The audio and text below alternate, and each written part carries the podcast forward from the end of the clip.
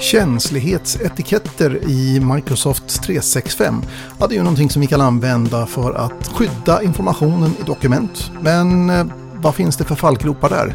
Vi tar hjälp av Ian Moran som är med i det här avsnittet och pratar just om sensitivity labels.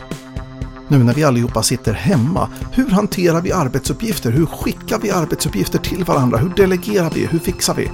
Häng med och prata om Tasks i Teams med en ny funktion som är på väg i Microsoft 365.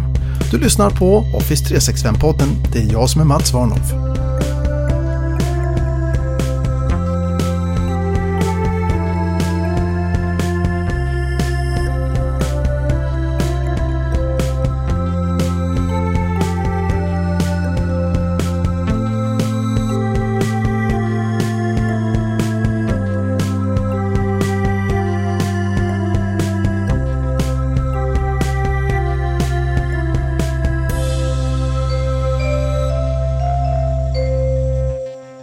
För en tid sedan arbetade jag i ett projekt.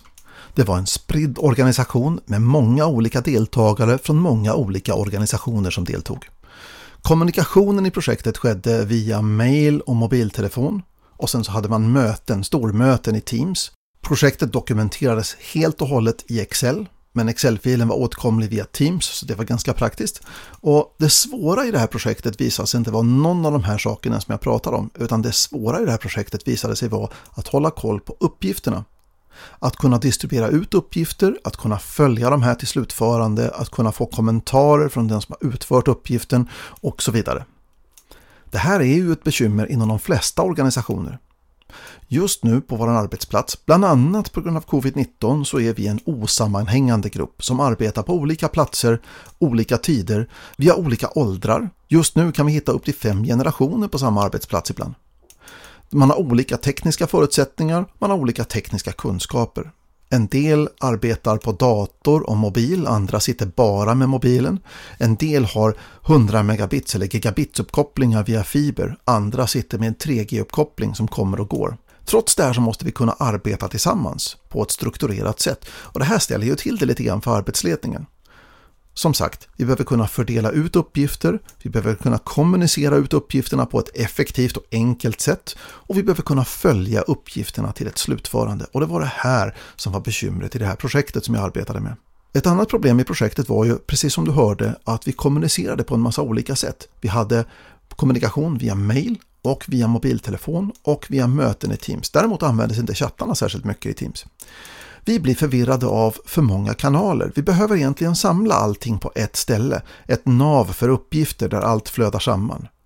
För vi upplever kaos när uppgifterna finns på för många ställen. När vi inte ser relationerna mellan uppgifterna och när vi inte gör det då kan vi heller inte prioritera bland uppgifterna på rätt sätt. Och vi behöver fånga de här signalerna på ett effektivt sätt. Uppgiften är slutförd. Jag väntar på någonting. Jag har problem med att slutföra uppgiften eller jag har för mycket på min tallrik och jag hinner inte med. Det här leder ju till frustration. Och hade vi inte haft den här kommunikationsbiten med mötena, då hade vi inte kunnat se varandras arbetsbörda och inte se varandras arbetssituation. Vi hade kort sagt inte sett varandra. Det här är en av de sakerna som ändå måste sägas ha haft en positiv effekt genom covid-19 situationen. Där människor har suttit hemma med sina datorer och sina webcams och fångat en bit av vardagen, en bit av verkligheten ifrån folks arbetssituation. Jag har sett hur projektdeltagare har barn som springer i bakgrunden, hur det är massor med saker som stör och så vidare. Och då blir det mycket enklare att acceptera att folk väljer att arbeta på olika tider, kanske andra tider än när jag trodde att personen arbetade. Det kanske arbetar sena kvällar eller tidiga morgnar eller kanske huvuddelen av produktiviteten kommer efter den här eftermiddagssiestan på något vis. Vi behöver hur som helst verktyg för att hantera uppgifter. Och det finns många verktyg på marknaden. Men när man ska välja verktyg så går man typiskt en av två vägar. Man väljer best of breed, det vill säga jag väljer det verktyg på marknaden som har precis de funktionalitet som jag behöver. Alternativet är att man väljer ett integrerat verktyg som fungerar ihop med det jag redan har, men som kanske inte ger mig exakt den funktionalitet som jag önskar att jag skulle få. Andra saker att tänka på är var lagras informationen? Hur distribuerar vi de olika klienterna som kanske behövs för att använda det här verktyget? Och det finns såklart fler lösningar och inte bara ett. Men den här podden handlar ju om Microsoft 365 så därför tänker jag fokusera på Microsofts lösningar. För oss som har använt Office-produkter länge så den första produkten som man tänker på kanske när vi pratar om uppgiftshantering är förstås uppgifter i Outlook. Uppgifter i Outlook är en funktionalitet som har hängt med i många, många, många år. Den är oerhört avancerad och har stöd för delegation och massor av funktionalitet. Men den har inte kommit i riktigt bred användning och framförallt inte på djupet. Det är ju kanske lite för komplicerat att använda det här på djupet. Och den andra nackdelen är att den kräver dator. Det finns helt enkelt inget bra gränssnitt för det här på mobilen. Handen på hjärtat, i denna Teams-era så har vi också rätt mycket uppgifter som kommer via mail. Mail i Outlook. Och Problemet här det är ju att oftast så ligger ju de här uppgifterna dolda i löptext och det är tufft att plocka upp dem. Att missa saker och ting är en ganska uppenbar risk. Eh, vi måste alltså plocka upp de här uppgifterna själva och skapa actions av de här i någon slags to-do-lista, om det är nu på papper eller vart vi nu lägger det. Här kommer vi att få hjälp eh, för Microsoft rullar ut en ny funktion alldeles strax som heter Briefing Emails. Och det innebär att AI, alltså artificiell intelligens, kommer att läsa våra mejl åt oss och leta efter saker och ting som ser ut som uppgifter. Och sen kommer vi med jämna mellanrum att få mejl ifrån Cortana då som avsändare. Där Cortana räknar upp, det här har jag plockat upp i dina mejl som potentiella uppgifter. Har du lust att kolla så att det här är gjort eller om det här är någonting som du ska göra och så vidare. Mycket, mycket praktiskt. Det här är en förhandsversion just nu, en sluten förhandsversion och funkar bara på engelska. Så småningom blir den här allmänt tillgänglig och så småningom därefter så kommer kanske svenska som stöd. Jag vet inte. En annan funktion som rullar ut i Microsoft 365 inom kort är en funktion som heter Office Tasks. Den här fungerar via mentions i kommentarer i dokumenten. Okej, scenariot är följande. Stort dokument, det är många människor som ska vara inblandade i att slutföra dokumentet. Jag kan ta ett stycke, markera det och infoga en kommentar. I kommentaren så skriver jag en sån här at-tecken. En alfasnabel eller vad man nu kallar det för, kanelbulle. Och skriver jag at Eva Bengtsson. Och nu får jag en färgmarkering som visar att Office har förstått att det här är en signal som ska gå vidare till en person. Och sen så säger jag to do kolon Kolla så att fakta i stycket är korrekt. Punkt. Nu kommer Microsoft 365 att plocka upp det här som en uppgift och skicka den till Eva Bengtssons to-do. Och det mest fascinerande av allt är att jag kommer ju se i dokumentet att den här to-don finns där och när Eva Bengtsson bockar av den som utförd i to-do ja då kommer den också bockas av som utförd i Office-dokumentet i kommentaren. Det här är som sagt en kommande funktion. Den kommer först att hamna i Office på webben och sen i Office på desktop. Huruvida den dyker upp i mobilen, ja det vet vi inte. Microsoft To Do är nästa verktyg som vi ska prata om. Det här är personliga uppgifter och delegerade uppgifter från en annan produkt som jag ska prata om en liten stund som heter Planner.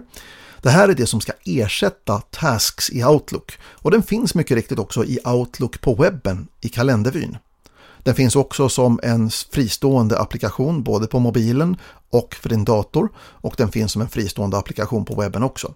Men det coola med att använda sig av To-Do i Outlook på webben i kalendervyn det är om du öppnar kalendern eh, i Outlook på webben och uppe, långt upp till höger så har du en to-do-ikon. Och när du klickar på den, ja då får du en till panel, en kolumn längst till höger som innehåller dina uppgifter. Och nu kan du ta och dra och släppa de här till platser i din kalender för att schemalägga när du tänker utföra de här. Det här är en framgångsfaktor för mig kan jag tala om. Därför att för mig hjälper det inte alltid ens att jag har en lista över saker och ting. Jag måste schemalägga dem. Microsoft To Do är i alla fall föredömligt enkel att använda. Nästa verktyg är för gruppuppgifter, alltså uppgifter från olika arbetsgrupper eller Microsoft 365-grupper som jag är med i. Eh, Microsoft Planner ger en kanban-liknande vy med kolumner där jag kan flytta uppgifter mellan olika kolumner och så vidare. Då, någonting som Microsoft kallar för buckets av någon anledning. Det finns också en annan vy som heter Planner Hub som ger en slags översikt över uppgifter och vi har också en vy som heter My Tasks som visar alla uppgifter som är tilldelade till mig oavsett vilken grupp de kommer ifrån. Det uppenbara navet för att hantera alla de här uppgifterna, alltså To-Do och Planner, det är ju Microsoft Teams. Därför att då får vi den här integrationen med kollaborationen och kommunikationen. Och det kommer en ny funktion här nu Tasks in Microsoft Teams. Det här är en förbättrad version av Planner som rullar ut i Teams och den kommer att innehålla eh, uppgifter som är tilldelade till mig från olika grupper och så vidare. Möjligheter finns också för projektledare och chefer att publicera ut uppgiftslistor till specifika grupper. Tänk dig till exempel en kedja affärer som kan skicka ut en lista till de anställda i en viss butik med uppgifter som ska utföras för en viss kampanj till exempel. Eller en skiftchef som skickar ut en lista till de som arbetar ett visst skift med uppgifter som de ska göra under sitt skift.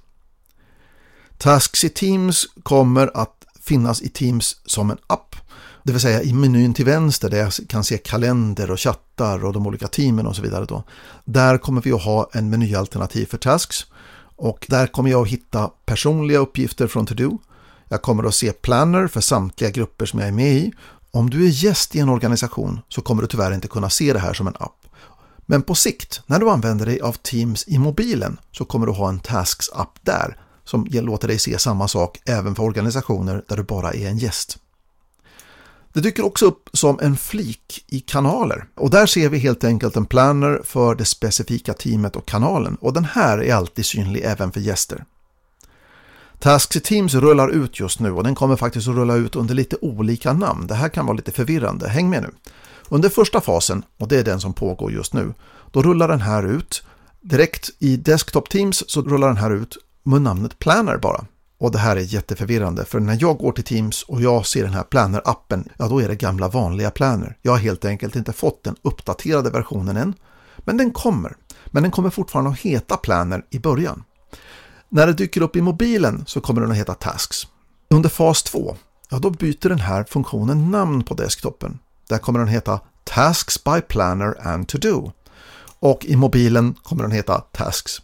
Men på sikt, när alltihopa är utrullat och klart och alla förväntar sig att den ska finnas där, ja då kommer den helt enkelt bara heta Tasks oavsett vilket verktyg jag använder mig av. Det här kan ju verka oerhört rörigt. Det verkar ju finnas väldigt mycket verktyg där ute. Jag har de här tasksen som finns då i Outlook, jag har Office Tasks, jag har Microsoft To Do, jag har Microsoft Planner. Och det här är olika gränssnitt med olika funktioner och olika utseende. Men Målet är, säger Microsoft, att skapa ett gemensamt ekosystem för uppgifter med samma funktionalitet, intuitivitet och att AI och machine learning kommer att stötta oss och hantera de här uppgifterna. Hur hanterar du själv uppgifter på jobbet? Är du en pappersmänniska? Eller använder du uppgifter i Outlook? Eller vad gör du? Och vad av det här kommer att förändras när du får tasks i Teams? När allting kan ligga på samma plattform? Vad kommer du att göra annorlunda? Vad kommer att bli bättre och vad kommer att bli mer förvirrande? Hör av dig till podden och berätta. Office 365-podden at varnolf.net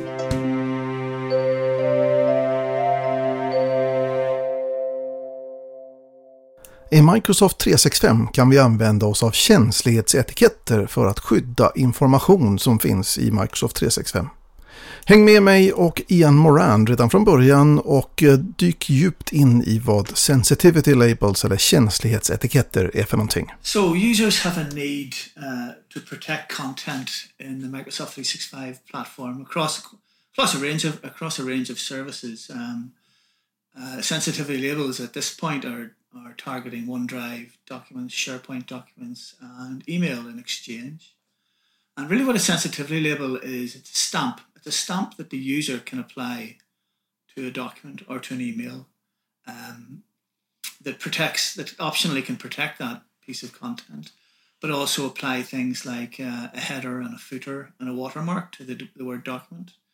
Um, so it's a, it's a way of the end user choosing the sensitivity of the documents and the content that they're working with, because there will be a variety of uh, There'll be a variety of sensitivity types in a company. Might be personal documents, might be public, they might be uh, highly confidential, in which case you don't want uh, anybody outside a particular group of people to see it. You don't want the document to leave the company. You don't want to be able to. Pr- you don't want users to be able to print the document.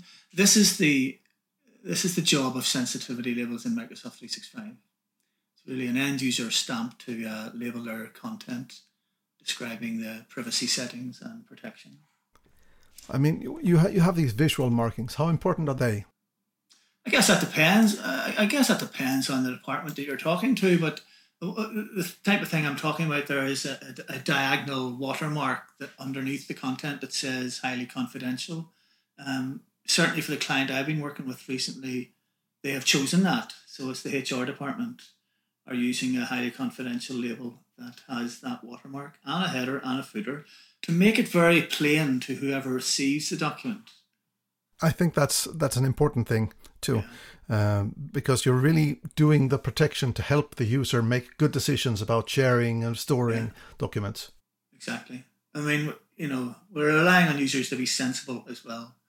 Um, you don't have to prote- physically protect the document with encryption. In a lot of cases, the watermarks might be enough to specify uh, don't leave this at the photocopier. This highly confidential document or whatever. Yeah. I worked with a client recently who says that if a user misbehaves, I mean, they see the the, the markings on the document and yeah. they still make the wrong decisions about it, then it's a prob- probably a malicious thing. And it's a management problem. It's not a technical problem, because at the end of, at the end of the day, the user can photograph the screen, and it doesn't matter what. There will be ways around it, but at that stage, it's not a technical issue. It's something management have to address. All right. So to implement this, uh, you need some sort of client installed, right?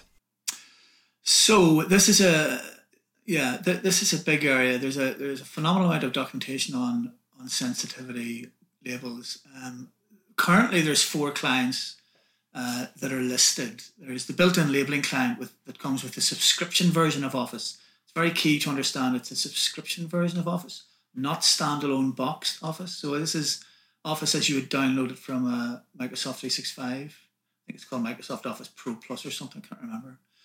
So there's the built-in labeling client for Office. That's the easiest because there's no installation. It's actually built into the client. And that now appeared, actually it first appeared six months uh, ago uh, in Mac OS Office. So Office for Mac had this capability long before Office for Windows. The second client really to consider is the AIP, is Azure Information Unified Labeling Client for Windows. And that offers more capabilities than the built-in Office client. Uh, you can have, the two cannot coexist on the same machine, but the two can coexist in a company. So you might have people who have a greater, who have greater requirements that might require the unified labeling client. The unified labeling client is an install. It's a .exe or an MSI installer, so it you must factor that into uh, how you install that in your company, be it with uh, config manager or whatever. Um, and then the the classic client for Windows, the AIP classic client, is being deprecated in March 2021. So if you're doing, looking at a new deployment, don't even consider it. It's just not worth. It's point. Then the fourth one is the rights management service itself, which we'll not discuss at all. So really, just to summarize, we're talking about two clients: the built-in client with Office and the unified labeling client for Windows. And I would start with the built-in client for Office and leave it at that. And if you find it's missing some functionality, then by all means install the unified labeling client on another machine and have a look at how that behaves. They still work with the same labels, they just present them in a different way. So in the labeling client for Windows, there's a, a label bar that appears in the Office client. Uh, makes it easier, I guess, or more visible for the user to pick the label whereas the built-in labeling client for Office adds a sensitivity button to the toolbar uh, in the various clients, including the browser versions of those clients, the web clients.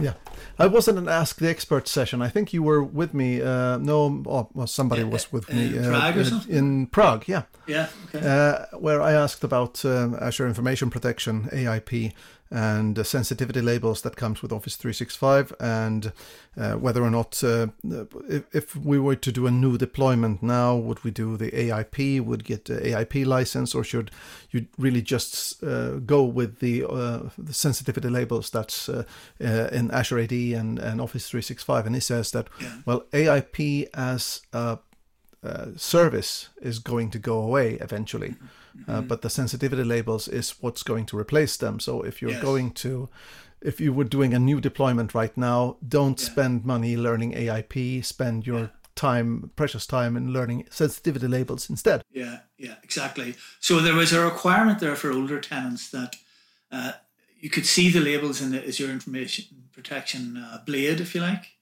and there was a there was a one-off uh, capability to migrate those labels into the Security and Compliance Centre. New tenants won't have that. They don't need that. The labels will already exist. But if you go to your tenant and you go to an Azure Information Protection and Azure portal and you see that ability to migrate the labels, then you should do that.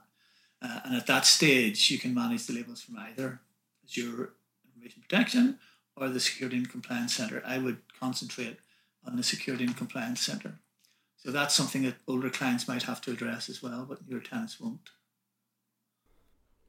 I know there's a lot of a lot of things you can do with the, the sensitivity labels. I mean, you can apply them. You can even apply them to teams now. And when you apply a sensitivity label to a team, you can actually put in some restrictions whether or not the team should allow uh, external Right. guests and, Right. and So things like is- that. Yeah, so this is interesting. Um, I'm glad you mentioned that. So we now have the ability to apply a sensitivity label to a container. And the containers in question are an Office 365 group um, or a team. Um, and basically, when you go to create uh, the team, you'll have a drop down where you can specify the sensitivity of that team. And the things that you can set in there would be, for instance, the privacy of that of the underlying group, whether or not it's public, private, or none, in which case none means the, the user can choose.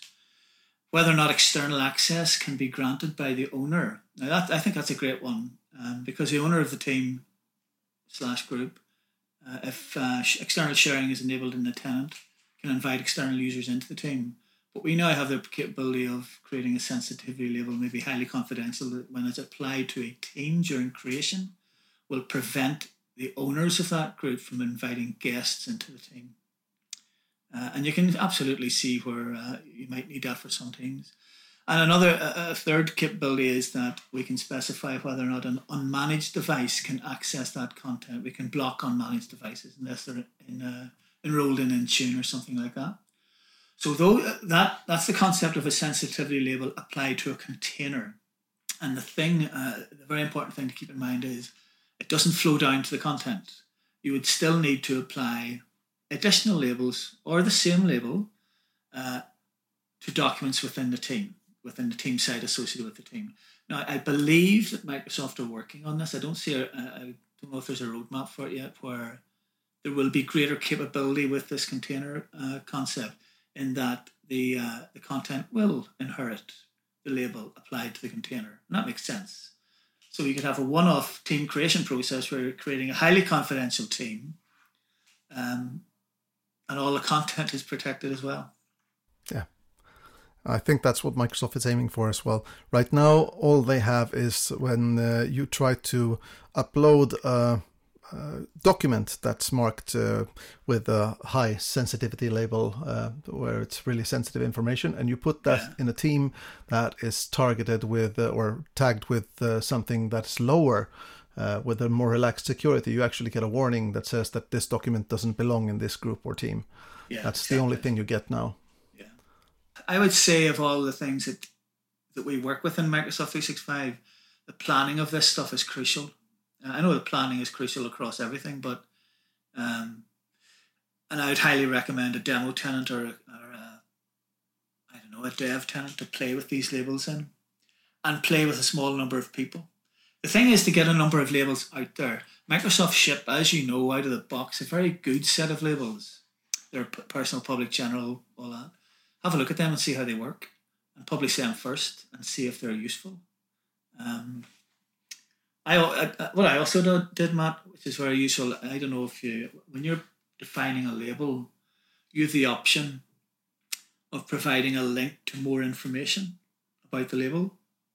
So what I did is I, I created a modern SharePoint page with a table Oh, with all, the, with all the labels in it and a description of what they do for that company so that they have a link directly to the help.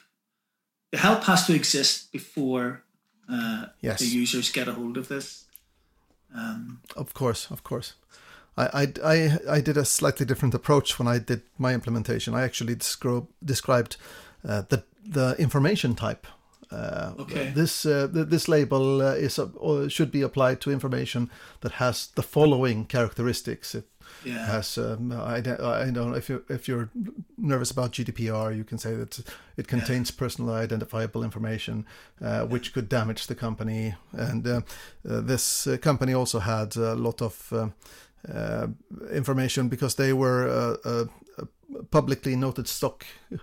Uh, so uh, uh, the financial information that was not to be disclosed publicly and things like that. Yeah. They had a lot Yeah. of classes of information. So um, the help information this did more than rather than focus on what the label itself did. It described the kind of information that the label should be applied to.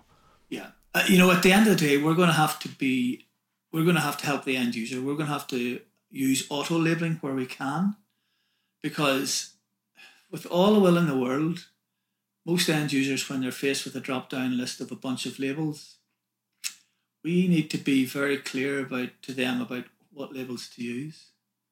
Uh, there's training, there's a lot of training involved in all this, and just so anything we can do to automate it. Um, I know auto labeling as you know exists. I'm not. I've never used it, so I don't know how accurate it is or whatever. And I think the auto labeling requires AIP P2. Don't think I have. I mean, there's tons of more stuff we could talk about, but um. I think we'll keep it brief and we'll revisit it and we'll Absolutely. break it down. Yeah. And and we'll talk about retention labels in another podcast. Yes, absolutely, Yeah. because retention labels are tried and true, and people know a bit more about how they work because they're not so new, but there are plenty of mistakes to be made. Yeah, absolutely. Letar du efter fler podcasts som Office 365?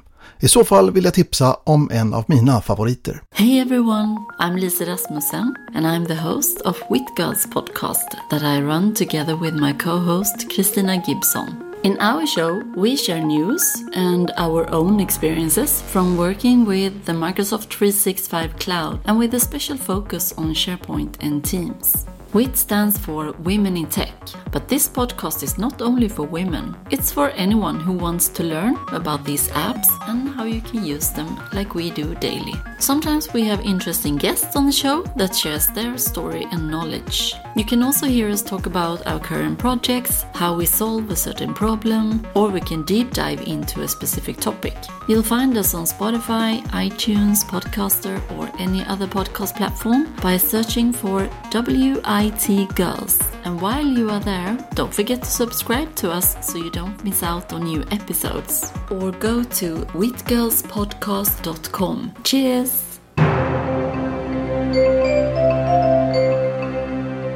Och så blir det nyheter i Office 365-podden. Du har säkert redan märkt det här. Vi har fått en ny mötesupplevelse i Teams.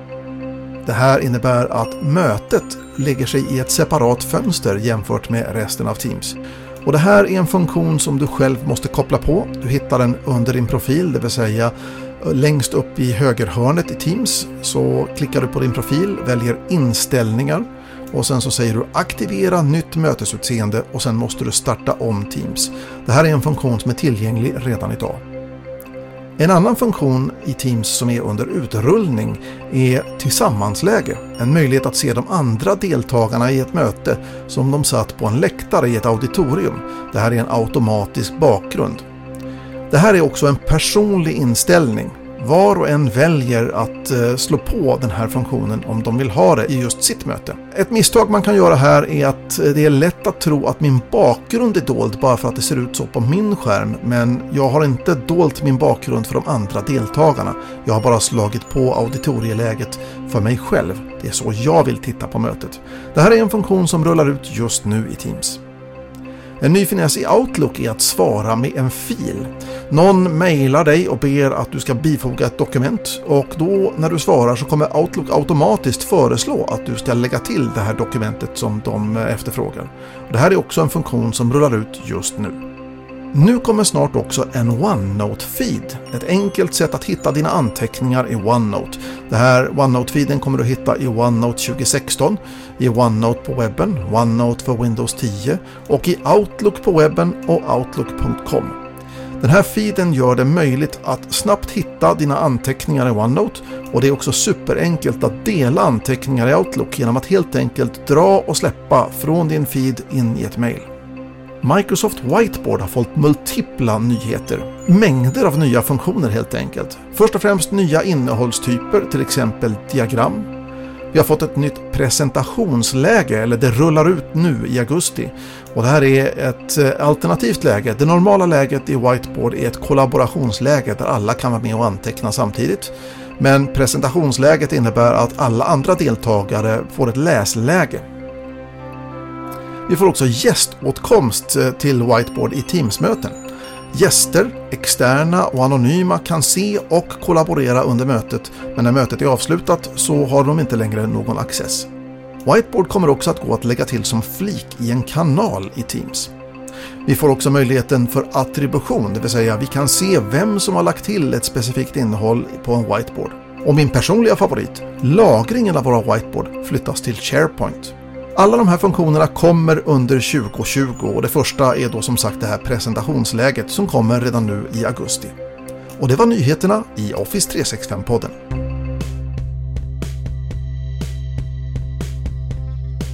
Och det var allt för den här gången i Office 365-podden. Hör gärna av dig ifall du har frågor, tankar eller förslag. Office 365-podden at varnolf.net. Tack till Ian Moran som var med i det här avsnittet. Vi hörs igen alldeles strax.